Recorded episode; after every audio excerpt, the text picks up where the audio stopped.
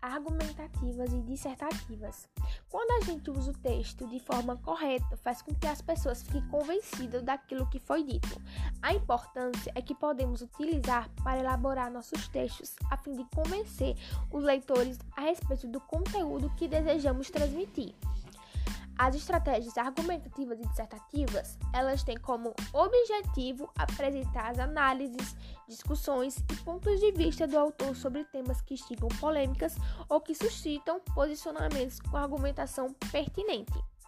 São sete estratégias. Primeira, argumento da autoridade consiste em citar ou fazer alusão a documentos importantes, exemplos, leis, registros de pesquisas, pessoas ou autoridades no assunto abordado, com o objetivo de conferir credibilidade ao que se afirma.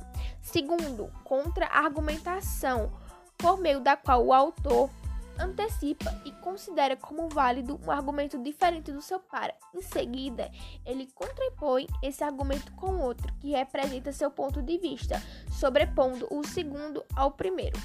Terceiro, dados da realidade.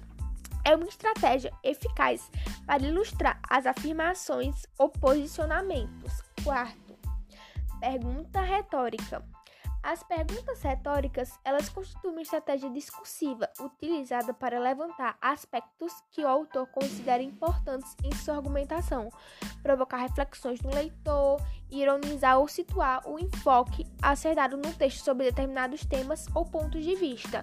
Exemplificação os exemplos se prestam a ilustrar e a dar credibilidade aos posicionamentos, auxiliando no convencimento ao leitor a respeito da tese.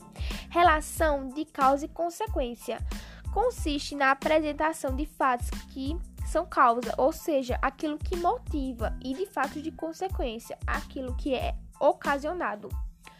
Enumeração é uma estratégia em que elementos são apresentados em sequência a fim de confirmar, ilustrar, endosar ou refutar um posicionamento.